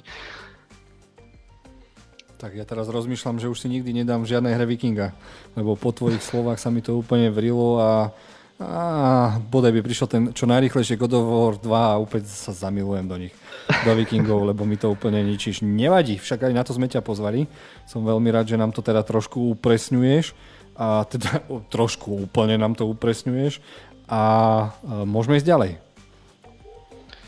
Môžeme sa kľudne posunúť v tých ďalších, ďalších klasách toho e, For Honor, tam je určite o čom ešte rozprávať. E, kľudne Swipe, tak tu máme Valkíru a už ako som vopred predtým hovoril, Valkyrie síce boli tie mýtické bojovníčky, ale tu na to až tak úplne nepasuje, mám ten pocit. Hej, uh, za prvé je tam rohatá prilba, to akože to je taká pes na to oko. A teraz prepačte všetci diváci, poslucháči a aj ty Jozef s Milošom, že som vám toto úplne zničil, tú predstavu o tej rohatej prilbe. A jak som hovoril, ženy do tých bojov moc nechodili. Takže ale ako čo sa týka tej, tej, tej zbroje, ten štít, e, sú dôkazy o tom, že, že vikingovia veľmi radi experimentovali so stavbou štítu. Hej. E, na ostrove Croa, to bolo také obchodné centrum e, vo Francúzsku, sa našlo 49 štítových puklíc. A z toho iba, každá bola iná, každá, každá bol iný štýl, iný druh a len dve zodpovedali tomu, čo vieme teraz z historického, akože z archeologických nálezov, že sa používalo. Reálne. Tam je tam je prost, to je vlastne taký dôkaz toho, že tí vikingovia neustále sa snažili mm, inovovať svoj arzenál a nejak sa prispôsobovať či už danej dobe, alebo územiu, alebo súperovi. Hej. Takže ak si niekto proste povedal, že tento štít, že a, že to je fake, tak nemusí byť. Môže to byť fajn. Mohol, mohol taký byť. Nevylučuje sa to.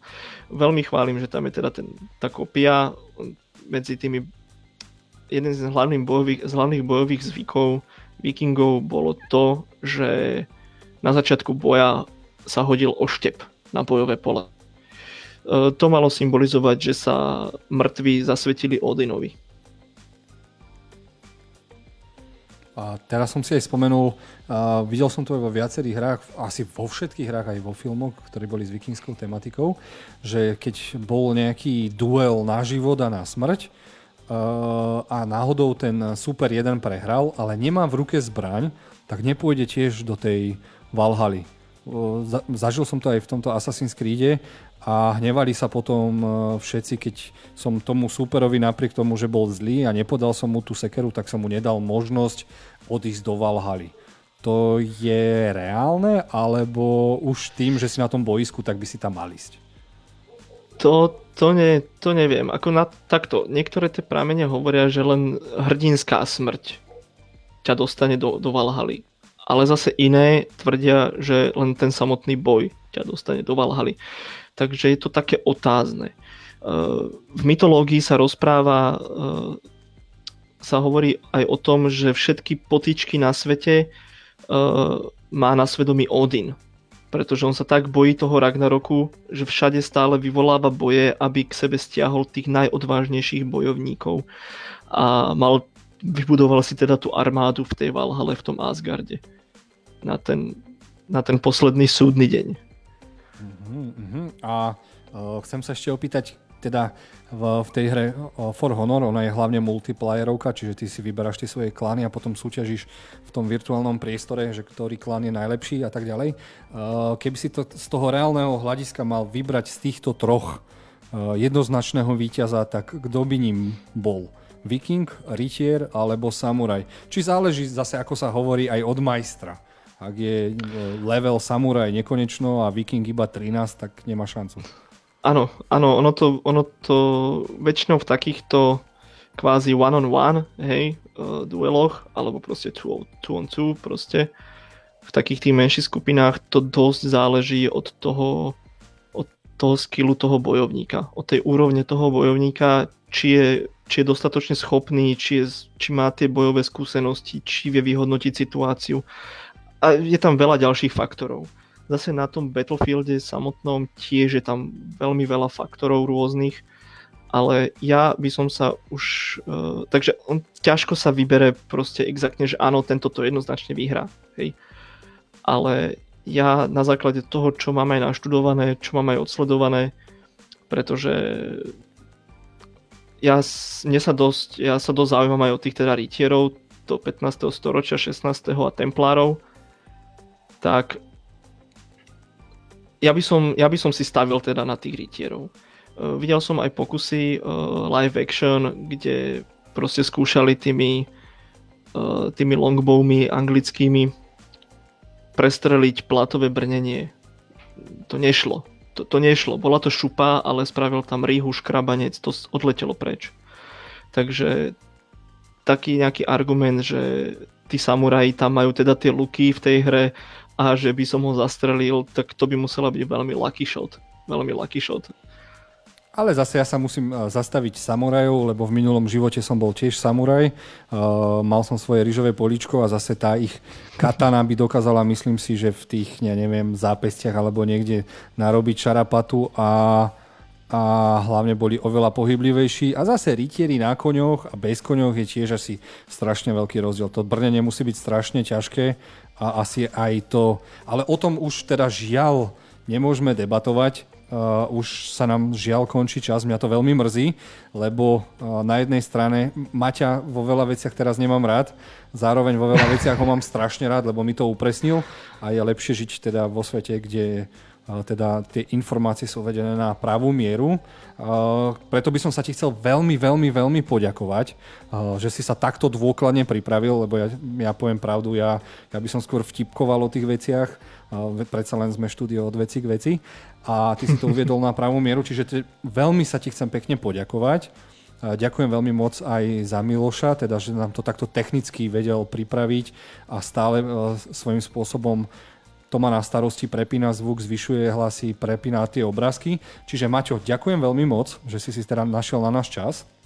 Ja ďakujem za pozvanie a chcel by som teda ešte divákom a poslucháčom a teda aj vám povedať, že uh, dneska budem od nejakej 8. do tej 10. pripojený na tej Unicorn hre a môžeme teda, budem tam pod nikom Saurus93 a keby teda mali záujem, môžu so mnou pokecať, budem sa tam niekde motať asi. Určite sa Maťa nebojte, pripravte si všetky otázky na to, ako God of War je výborná hra a s, s reálnou mytológiou to nemusí nič mať a riadne mu to nandajte. Uh, teda ešte raz ďakujem Maťo, ďakujem aj samotnému festivalu Unicon 2021. Uh, myslím si, že to je úza, úžasný zážitok pre všetkých to, aj vo virtuálnom svete, ale aj pre tých, čo sa mohli aj vďaka Maťovi dozvedieť všetky tieto veci.